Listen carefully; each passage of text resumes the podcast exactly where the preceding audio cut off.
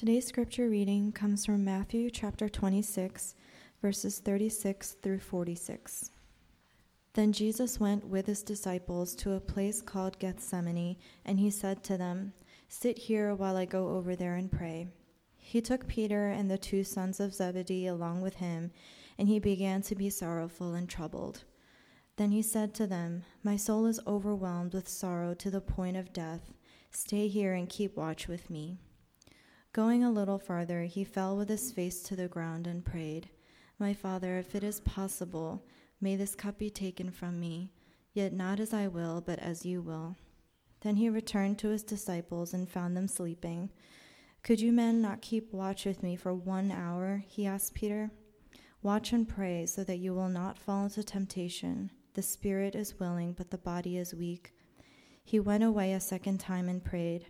My Father, if it is not possible for this cup to be taken away unless I drink it, may your will be done. When he came back, he again found them sleeping because their eyes were heavy. So he left them and went away once more and prayed the third time, saying the same thing. Then he returned to his disciples and said to them, Are you still sleeping and resting? Look, the hour is near, and the Son of Man is betrayed into the hands of sinners. Rise, let us go. Here comes my betrayer. This is the word of God. If you've been with us the past uh, several weeks, we have been looking at passages that draw us into the final days of Jesus before he was crucified on the cross. And that's what we're doing. It's kind of a break from our usual, usual uh, sermon series on the Sermon on the Mount, which is also in the Gospel according to Matthew. Um, but we're really looking at the passion of Jesus, the passion week, the passion days of Jesus Christ. Passion means suffering. And uh, today's passage, it's, it's visceral. Um, if, you, if you pay careful attention to what's going on here, whether you've been in the church, whether you've grown up in the church or not, it's, a, it's an agonizing passage. And um, we're talking about Jesus' agony. What was the cause of this agony? What is the cause of this suffering? Because once it begins, it does not end until he dies. So, we're going to look at three points very quickly. Uh, what was the agony? Why did he have to go through it? And how do you apply it? How does it shape you? Can you get more simple than that? What was the agony? Why did he have to go through it? And how does that shape us? First, we're going to look at what the agony was. Verse 36 Then Jesus went with his disciples to a place called Gethsemane, and he said to them, Who's them? They are the 12 disciples. And he says to them, Sit here while I go over there and pray. And there he took uh, Peter and the two sons of Zebedee. The two sons of Zebedee that's James and John. And, and so, mainly what's going on is they get to the, the, this garden, and Jesus intends to go deeper into a deeper part of this garden. It's really like an olive grove. And he goes with his three closest friends among the 12 disciples. That's what he does. But in verse 37, he says, it says that he took Peter and the two sons of Zebedee along with him and began to be sorrowful and troubled. The Greek there literally implies that this suffering, this agony began as he was walking. It's not like he got there, stopped, did some quiet time, was praying, and all of a sudden it just hit him, or something happened to him while he was there. He brings these friends along with him. He's anticipating it. He's basically telling his friends, I don't want to be alone. I need you here with me. Pray for me. Pray with me. And as, as he's walking, it's already hitting him. What was hitting him? He's starting to feel sorrowful and troubled. What began? Verse 38, Jesus says, My soul is overwhelmed with sorrow to the point of death. And so Jesus begins to experience this sorrow, this grief, this burden that is so overwhelming. This is the agony, so overwhelming. It's the spiritual, mental, emotional, psychological trauma that's taking place, and it's so strong. He's saying, "It's guys, it's killing me. I am, I'm drowning in this. I'm dying right now." Even before he went to the cross, Jesus is saying, "Friends, this is going to kill me." This is overwhelming me to the point of death. That's amazing. It's amazing. Why? Because Jesus Christ is God. And yet, he is taken aback by this. And the Gospel of Luke tells us something very, very unique here. None of the other Gospels point this out. And that's that when Jesus came back, each time he comes back from praying, he's drenched with sweat. And that sweat is actually mixed with blood. It's an actual clinical issue. It, believe it or not, it's known to happen only in times of extreme shock, severe shock. They call it hematidrosis. And because of what is happening, it's so unbearable. Jesus is literally bleeding before he gets to the cross. Because it's so unbear- unbearable, he's dying before he ever goes to the cross. He's falling apart. What's happening? What was this agony? In uh, verse 49, we actually get what's going on here because Jesus, we see it in Jesus' prayer. Jesus prays three times May this cup be taken from me. I'm paraphrasing it. That's basically what he asks God. May this cup be taken from me. In other words, must I drink from this cup? Three times he asks that. He asks it in verse 40, 39. He asks for it in verse 42. He asks again in verse 44. It says, he says it again the third time. What's the cup? Must I drink from this cup? The cup, throughout the history of the Bible, represents the justice of God, the wrath of God. The wrath of God that the world, that we deserve because of sin. In the ancient times, uh, when you, nowadays, uh, capital punishment is a big political issue, right? We politicize just about everything here. And uh, today we find incredibly humane ways. If somebody is going to be put to death, there are humane ways of doing it. In the ancient times, there was no humane way of doing it. They explicitly and intentionally did not make it humane. It was oftentimes grotesque. And one of the ways uh, that they officially executed a person was making them drink poison. They made you drink a cup uh, you drank this poison, and that poison, once it gets absorbed by the body, it starts to rip you apart from the inside. That's what happens, right? And then you died. So the ancients uh, used this term to represent absorbing the justice and the wrath of God. And this is at the root of Jesus' agony. Keep in mind, Christian martyrs, you got to remember this Christian martyrs throughout history. If you ever read books about martyrdom, Christian martyrs, books throughout history, Christian martyrs over centuries died with way more courage than Jesus in this text. I mean, Jesus, you see it. He's falling apart in this passage. If you read stories about Christian martyrs, oftentimes they're going to get burned at the stake. They're going to be thrown into ovens. And you hear them. They say, these writers will write that these people are singing as they're dying.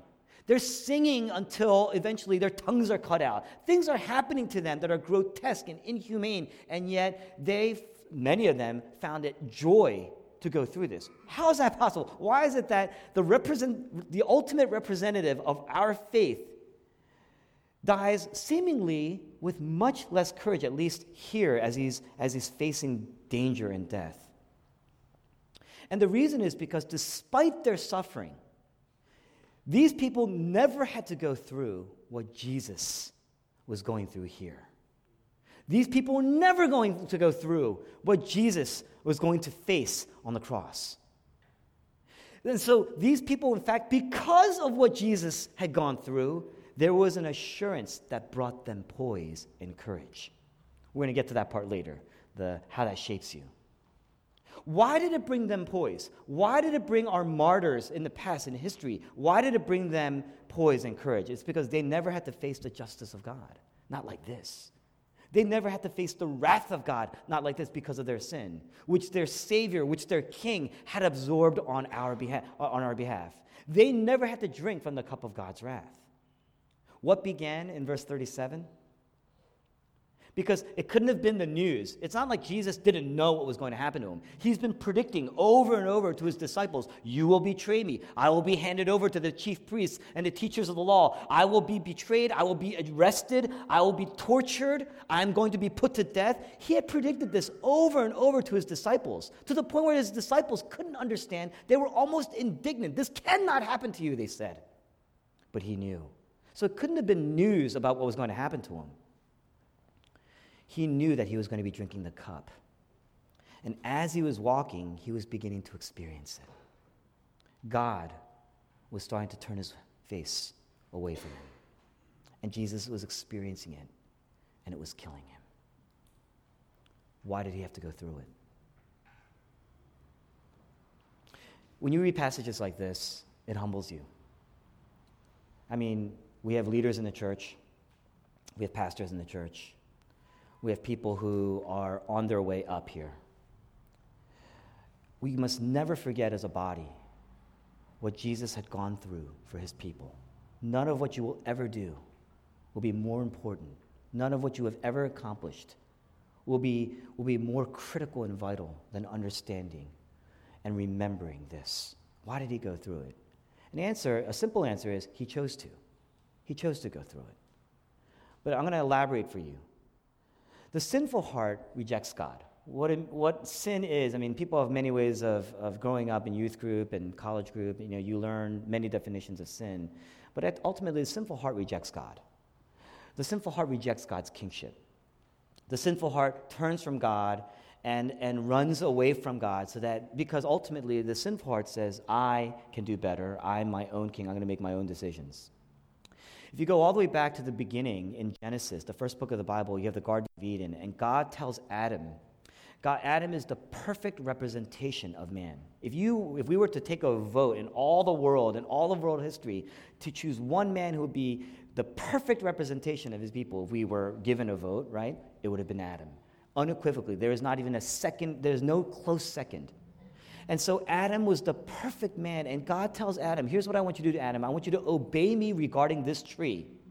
Do not go near this tree. Do not, I mean, well, he didn't say do not go. He said, Do not eat from the fruit of this tree. I want you to obey me regarding the tree. And Adam rejected God. He disobeyed God. He took from the tree.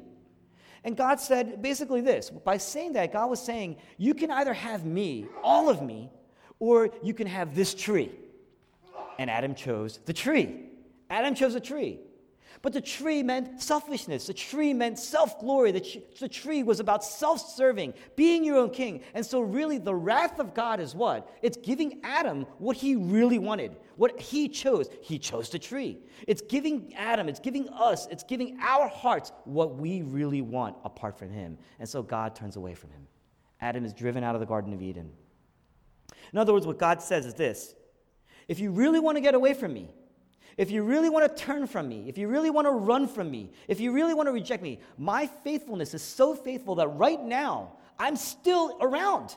I'm still present. Even if you don't know me, believe me, trust me, thankful for me, confess your sins to me, repent before me, it doesn't matter. I'm still here. And so there's some semblance of grace in your life that is common across all people. It's not like only Christians get the sun and everyone else has rain pouring on them. We all get sun. We all get, there are people, wealth in the, in the world is distributed evenly or unevenly to anybody. It's accessible to people who are going to work and have whatever context and circumstance they're in to be able to acquire it. It's not only Christians who get rich, in other words.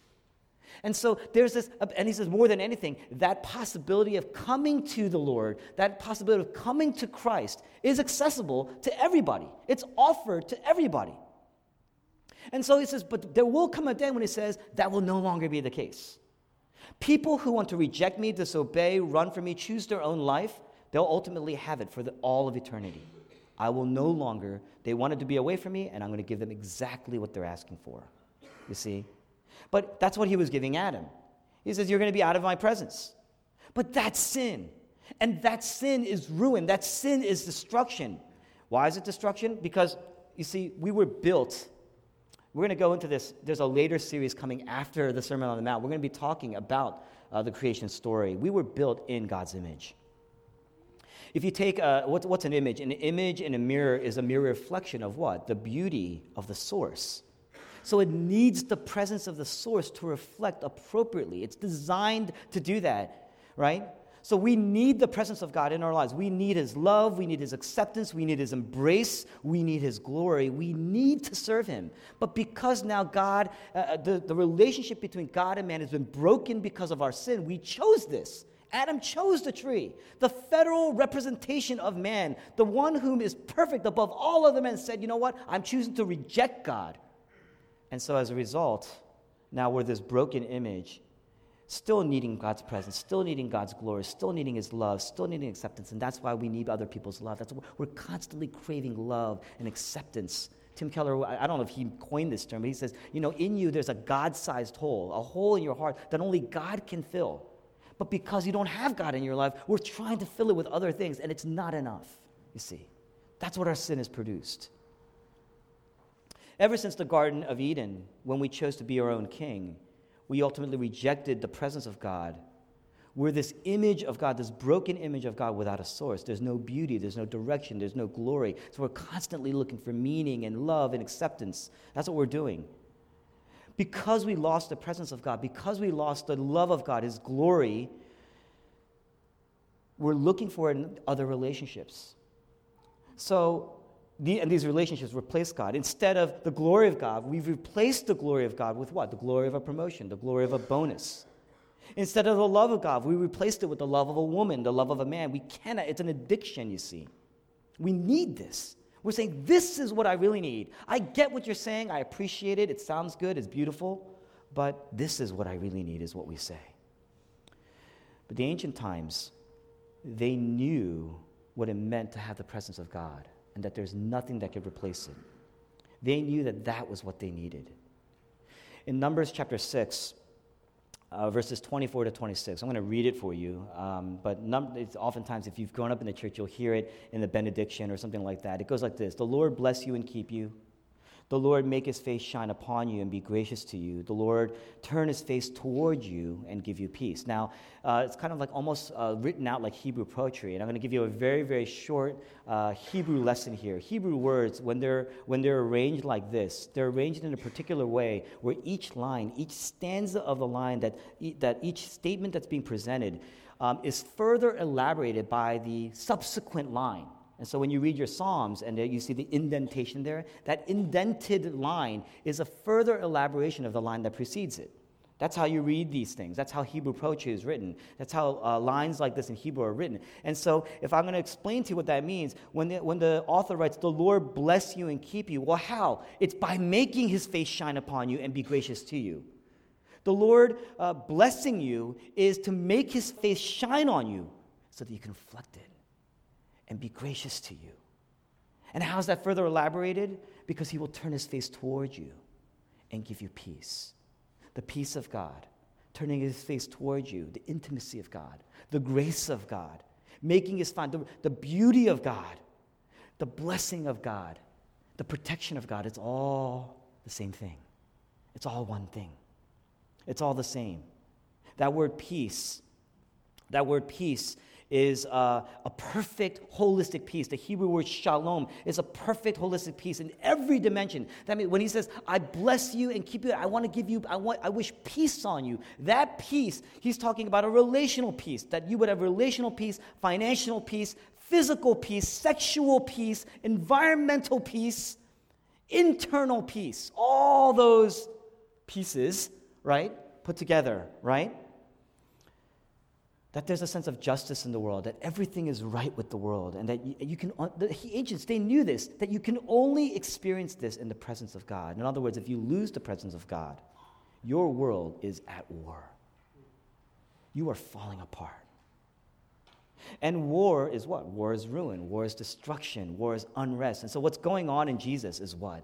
He's saying, I'm right now experiencing God beginning to turn from me and so the unrest and the war and the destruction and the ruin and the suffering of the justice of God, the wrath of God is now starting to come on me. Why is that so important? Because Jesus was one with the Father. How many times has he said, I am in him and he is in me? Jesus Christ had oneness with the Father, perfect oneness. The Apostle Paul explains that because Adam failed, the second Adam is Jesus, and he was perfect, perfectly one with the Father, and perfectly obedient. That means he had the love of God, he had the grace of God, he experienced, he understood the intimacy of God organically, he, had, he understood the embrace of God. It, he, he needs it like we breathe the air, we need it. And yet Jesus says, if anybody understands what it means to have it and need it, it's me the presence of God. For all time, he had it. Never wavered in his faithfulness. Always, if there's any one person that deserved the faithfulness of God and the love of God and the embrace of God, it was Jesus. Look at his beauty. But as he was walking with his friends, he was starting to pray. And as he was starting to pray and commune with God, he turned his soul to the Father. He turned his own face to the Father. And he started to see the emptiness that was there, the silence of God. That's the agony. That's what took him aback. There was nothing there, there was just separation. The agony of hell. You know what hell is? Hell is complete separation from God. So instead of having the presence of God, he saw hell. That's what he saw. He was drinking the cup of hell, drinking the cup of complete separation God for our sins, and it was ruining him. So, why did he do it? It's not because he was disobedient, but because he was obedient. It's not because he was unfaithful, it's because he was faithful. He was experiencing the separation of God from his life, not because of his hatred towards God, but because of his love for God, because of his love for the Father, his faithfulness to the Father. Jesus chose to receive all the justice, all the wrath of God on human sin. He was experiencing that all on his own, and he was starting to experience it there, right there. Now, before we close out this point, there are people who say, well, this is exactly the reason why I'm not a Christian. Because in our critical literary thinking, as we look at the Bible, well, we see God as a very angry God. And I believe that God is a God of love. The Bible shows that God is so angry, he's filled with wrath. There's constant passages about promising justice. He can't be a loving God. I want to believe that God is loving. I want to believe that God is all loving. He just loves people. But think about this. I'm going to submit to you. A God without anger a God without wrath, a God without justice, a God without the cup is much less loving than the one that you're thinking about. And I'm going to explain why. I'm going to give you a couple reasons. One, if God lets even the smallest sin go, if He truly is God, and He lets even the slightest sin go, the slightest evil go, because He's just all loving, He just lets it go, that means sin wins sin wins. Evil wins in the end. Number two, no one who's ever loved anyone, no one who's ever been hurt by that person that they love. You, who are a finite being, everyone here is, we're old enough now that one of us, I mean, at least one point in our lives, we've experienced some form of betrayal or hurt. And if you think about it, if you've ever loved that person and you've been hurt by them, you, you can't just let it go. You can't. It's painful to let it go. You can't let it go. Either you, they must pay for it or you're paying for it, right? Either they must pay or you have to forgive. And if you forgive, you're paying for it. You're paying for their sin because you're absorbing the humiliation that comes with their betrayal. You're experiencing the betrayal and the pain that comes with their betrayal. You're experiencing all the aftermath, aftermath and you're suffering that alone. You see? If you've ever been hurt by somebody, you know that even a sorry, an apology isn't enough. To the degree of the betrayal, there is some payment that has to be made. And either that person must pay or you're going to be paying it through absorbing all of the hurt. Number three, parents are going to understand this well. Um, parents, you come to church and you, um, you know, right now it's relatively quiet, right? But uh, as soon as this period ends, it becomes crazy children start running down here, and you see, you're talking to somebody, and you, out of the corner of your eye, you see your friend's child acting a fool. Does that enrage you? No. You kind of, in your heart, you kind of roll your eyes at it, right? And you move on. But what if it's your child acting a fool? You know, uh, you know, I'm not going to say who, who it was, but I remember one time I was talking out of the corner of my eye. I saw another child spitting on one of the children like, you know? And I'm wondering, like, if I was his parent, I wonder who the parent, like, where the parent is. But if they saw that, how would they react? You know? Um, if you saw your child, you would grab, you run over, like mid sentence, you just kind of run over, you grab the child, grab their arm, and you, and you have, you know, nowadays they just pull you aside and talk. In my generation, they didn't pull you aside and talk to you. Okay, in my generation, there was a back room, you know, and uh, you came out, one person's smiling, the other person's crying every time. That's what happens, right? And so, uh, you know, they pull you aside, they correct the child. Um, And why? Because as a parent, when you see your child um, acting foolish in, a, in, a, in an evil way, it hurts you to see that. That hurt is proportional to your anger, right? Now, oftentimes we're sinful parents. Sometimes our anger is disproportionate to the sin and the evil right? So I'm not saying that this is condonable all the time, right? But generally speaking, the hurt is at the least proportional to the anger. And that anger, why? Because it's proportional to your love for that child. I'm not saying that all parents have proportional anger, they don't. But take a God who's infinitely loving, infinitely for his children. And now look at his love for his children, and his children are acting a fool sin, evil. That wrath is infinite, you see? I wish I could go into that more, right? It's more, uh, but lastly, God, a God that just loves. I believe it was Tim Keller who said this a God who just loves, there's no cost to that love. Then what is that love worth? What is that love worth? If you diminish Jesus' suffering, if you diminishes, if you diminish God's, God's wrath, then you're going to be diminishing God's love. The love, the God that you're thinking about is much less loving than a God that is filled with infinite wrath because of his people and their sin. See from his head, his hands, his feet, sorrow and love flow, mingle down. Look at the cross and look at what Jesus did. It's an incredible cost. A God without wrath is not more loving, is much less loving. And Jesus Christ, he is suffering the agony that we deserved because of the infinite love of God for his people. And thus the infinite anger and wrath. And Jesus Christ was suffering that wrath for his people. That's what he was doing. That's why he was suffering it. How does it shape you?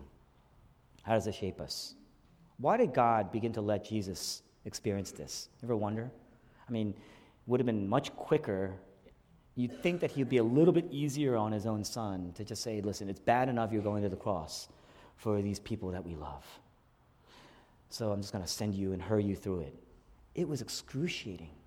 There was a week of passion right? Then there was the, the, the prayer, and then the betrayal, and then the arrest. And this is all being plotted over the course of time. Why did God set this up this way? Why did He have here in this place in Gethsemane? Why did He begin to let Jesus experience this? And there's this amazing sermon. If you ever want to, if you ever do research, Jonathan Edwards, he's a, an American philosopher, theologian, thinker. I mean, even secular commentators will tell you that he's a, he was a brilliant thinker in America.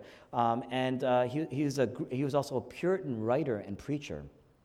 And there's a sermon that he had preached called Christ's Agony. It's an amazing sermon. Uh, I mean, you got to get through the old language, but it's an amazing, amazing uh, text there that I read. Uh, I'm, gonna, I'm just going to take one little snippet. I'm going to read it to you. He puts it like this God first brought him, that's Jesus, God first brought Jesus and set him at the mouth of the furnace that he might look in and stand and view its fierce and raging flames, that he might see where he is going to go, that he might see where he is going, and he might voluntarily enter into it and bear it for sinners. What he's saying is this God brought Jesus to the mouth of the furnace, hell. And there, Jesus saw hell. He saw it, he experienced it. He saw the fury of the flames. He realizes where he is going. He sees it now to the depth. And God brought him there so that Jesus would still choose to enter in. Look at the love of God. Look at the love of Jesus, the compassion of Jesus. Every day we are so selfish and living and just pursuing our own desires. And here's Jesus in Gethsemane, agonizing over his people, agonizing over what he's going through. And he goes and he sees he's standing before the mouth of the flames. And that heat is so brilliant. He's saying, It's killing me. Just standing and peering into it, it is destroying me. But I would voluntarily enter into it. That's what he prays. He says, I will voluntarily enter into it and bear it for sinners. Jonathan Edwards calls this Jesus experiencing because it wasn't death at the moment, the shadow of the death that he would experience, the darkness of the death that he would experience, and yet he chose it. And knowing that, we have a full assurance of Jesus' faithfulness to the Father that is infinitely perfect, his obedience then to the end, infinitely perfect. You have a child, that child does one good thing and it like makes your day because he's so bad all day. Right? That's how it is. Parents, you understand. Here's, the, here's a son who is infinitely holy, infinitely obedient, infinitely perfect. Can you imagine the agony of his father knowing what Jesus, his own son, who is infinitely holy and perfect, is going to endure? For what? Because of what he has done? No, he was perfectly holy because what we have done. Don't ever question the love of God. He did it. You think he did it for kicks? Let's try it out to experiment? No. He did it because of his love for his people. He loves the son, yes. It tore him apart. But he loves his people. That's God. That's the love of God. Why did Jesus do it? It's kind of like all three points are kind of mixing into the third point, I guess, right? What are the two greatest commandments? Jesus, Jesus himself says, What are the two greatest commandments? Love the Lord your God with all your heart and soul and, and, uh, and mind and strength. That's what he says. Love the Lord your God with all your heart and soul and strength and mind, and love your neighbor as yourself. By going through Gethsemane and going to the cross, Jesus Christ was fulfilling and embodying the two greatest commandments that he himself preached to his people. Peter, James, and John, they were there. They were supposed to support him there in prayer. Jesus asked them to do one thing to stay awake right? Keep, keep watch and pray for me. Stay here for me. Keep watch for me. Pray for me. Verses, verse 40, he says that. Verse 43, he says that. Verse 45, he says that. So, in, that, in essence, I've walked you through essentially the whole text here.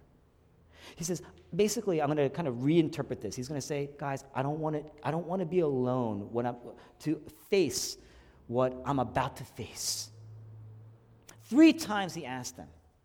Now, number three, very important in the Bible because it's a superlative. You know, generally in the, in the Bible, you see superlatives, and, and this kind of, you can kind of look at this text and say that the first time he asked, it was bad. The second time he asked, it was really bad. The third time he asked, he is dying here. It, the, the pain is so excruciating. So he's, he, it wasn't a, I'm angry at you guys. He is drowning in this agony, and he's saying, please just pray for me. Please just, just be with me here and pray with me here. God could have had them stay up. He could have had them affirm Jesus and encourage Jesus, but no, they are out. They are out. And look at Jesus, so focused and so gentle. He just keeps asking. He knows their weakness. He says it. Spirit is willing. Your flesh, it's weak. I get it. That's why I die for you. That's why he dies for them. And notice Jesus, he chooses to face the furnace completely then alone. Completely alone. There are no friends present. They're all out. He's dying for them. They can't even stay up and pray for him. He's out. They're out. The Father is gone. He is alone. And there's no complaining. There's no grumbling. There's no hint of pride that, look what I'm doing for these people. There's no resentment. It's all love. All love. God says to Adam in the first garden, Obey me regarding the tree. And Adam rejects God. He rejects God. He disobeyed. God said, You can have me or have this tree. And Adam chose the tree. Here is Gethsemane. God is bringing Jesus to the furnace of the flames, to the flames of the furnace. And he basically says this I want you to obey me regarding the tree. Jesus, the second Adam, the greater Adam, I want you to obey me regarding this tree. And Jesus fully obeyed. He chose to obey. And God says, You can have me and be safe and be secure, or you can have this tree. And Jesus says, I will obey you and I will have the tree. And he obeyed. Adam lived. Adam lives. Jesus dies.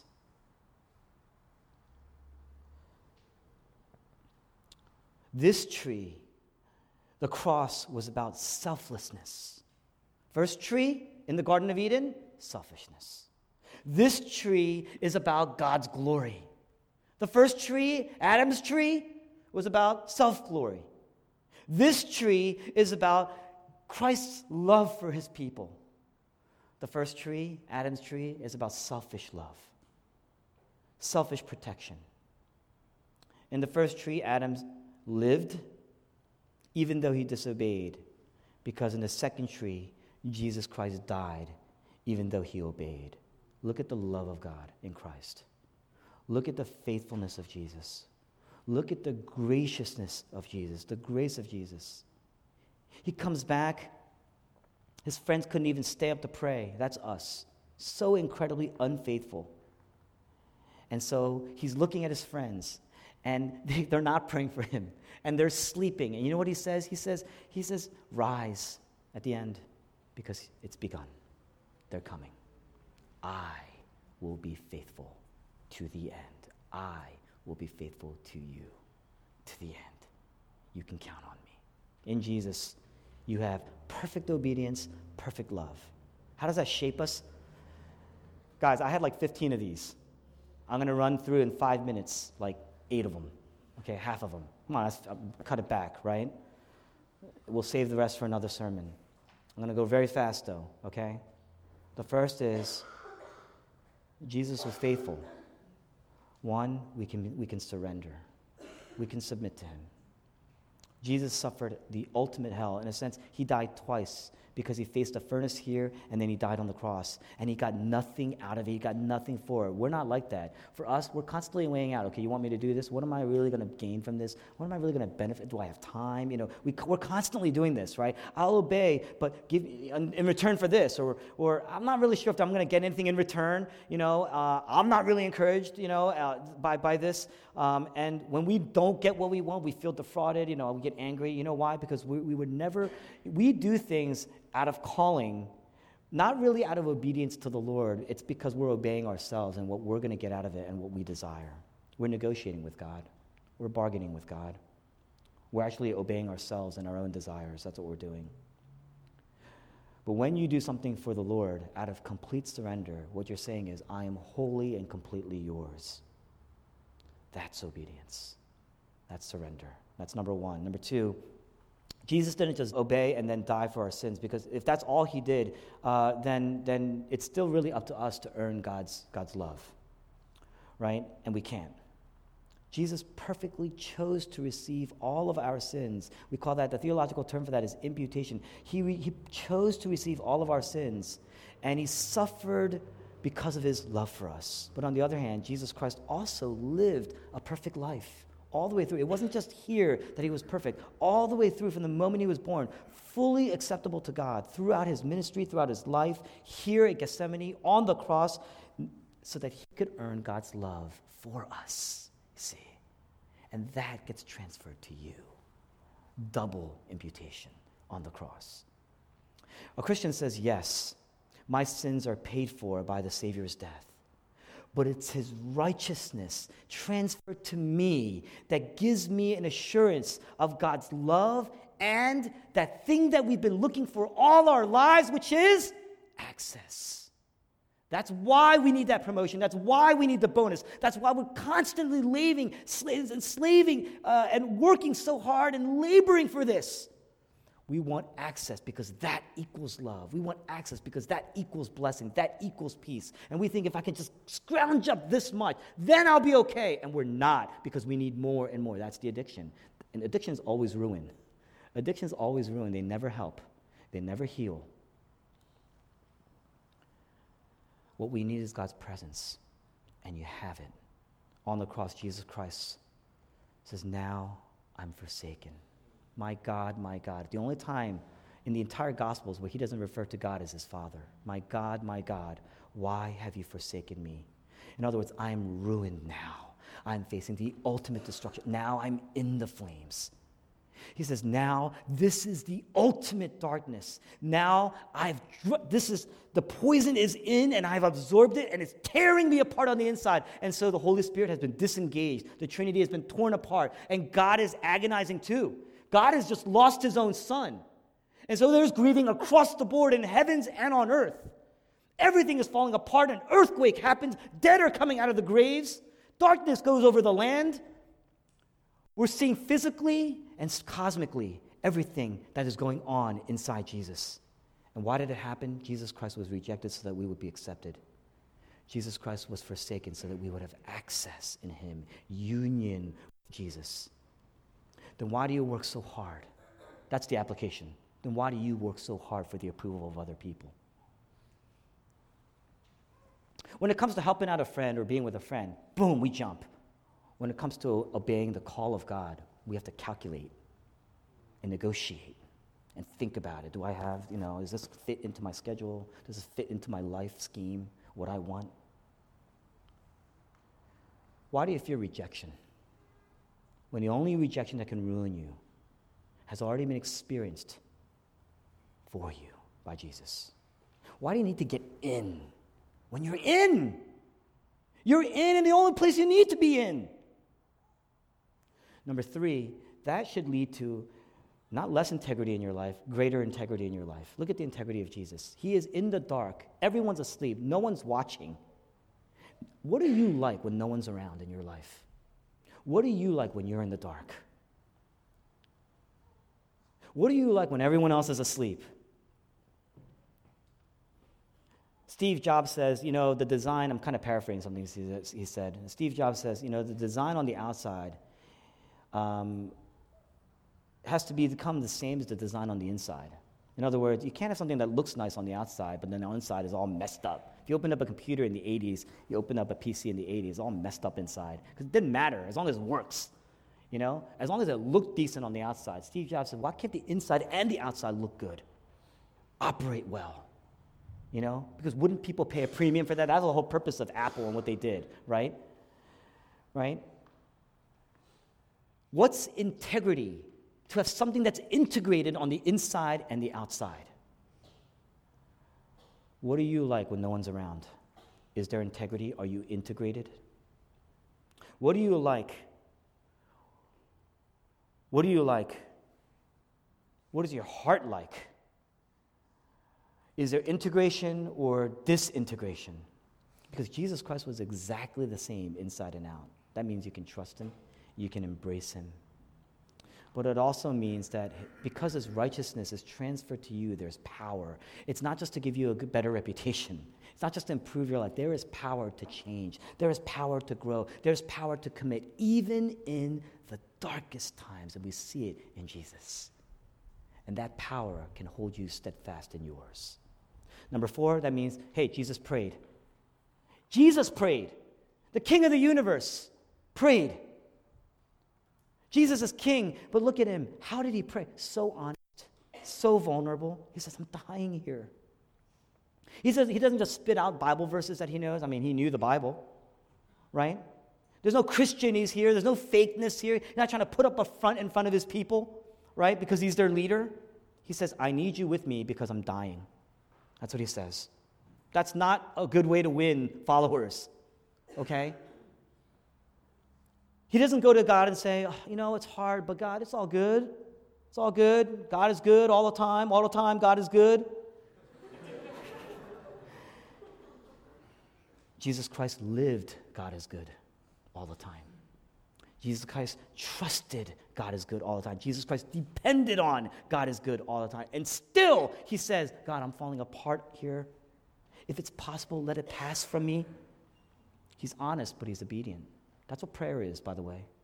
It's the honesty of your heart coupled with your commitment to obey. Put it together. That's what you pray. God will shape you, He will shape you. I wish I could say more. Number five, community.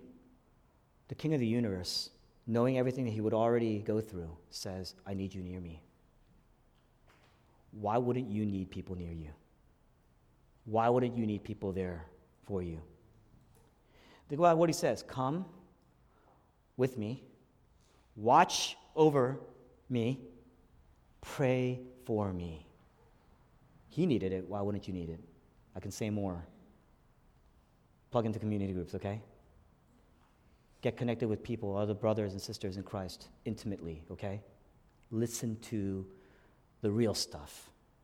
not the, not the pretty stuff. Number six, it's a community, but it's a broken community. Disciples had one job watch over, pray, and they failed, right? Are there people in your life that have failed you, fallen asleep on you while you're suffering in your worst place so you feel alone? How'd you respond? You say, I'm done with these guys, done with them. Jesus Christ never said, I'm done with you until the day he says, I have completed the work that I have done in you. Okay? He just forgives and he dies for his people. That's love. That's a true friend. Forgive. Number seven, trust. Kind of couples with the first point. In Jesus, we have the perfect embodiment of integrity and prayer and friendship. We have an advocate. That's why you trust. Totally right? But we don't trust in Him. We just take matters into our own hands. We don't really trust. In fact, we don't even trust ourselves. That's why we're constantly, some of us are talking too much to people. Should I make this decision or this decision? Do this and this. Well, too many, you know, nowadays they say that you go to Whole Foods, before you just bought, there only like three choices of peanut butter. Now you go to, there's a whole aisle of peanut butter. And that is actually not creating better decision making, it's actually creating worse decision making.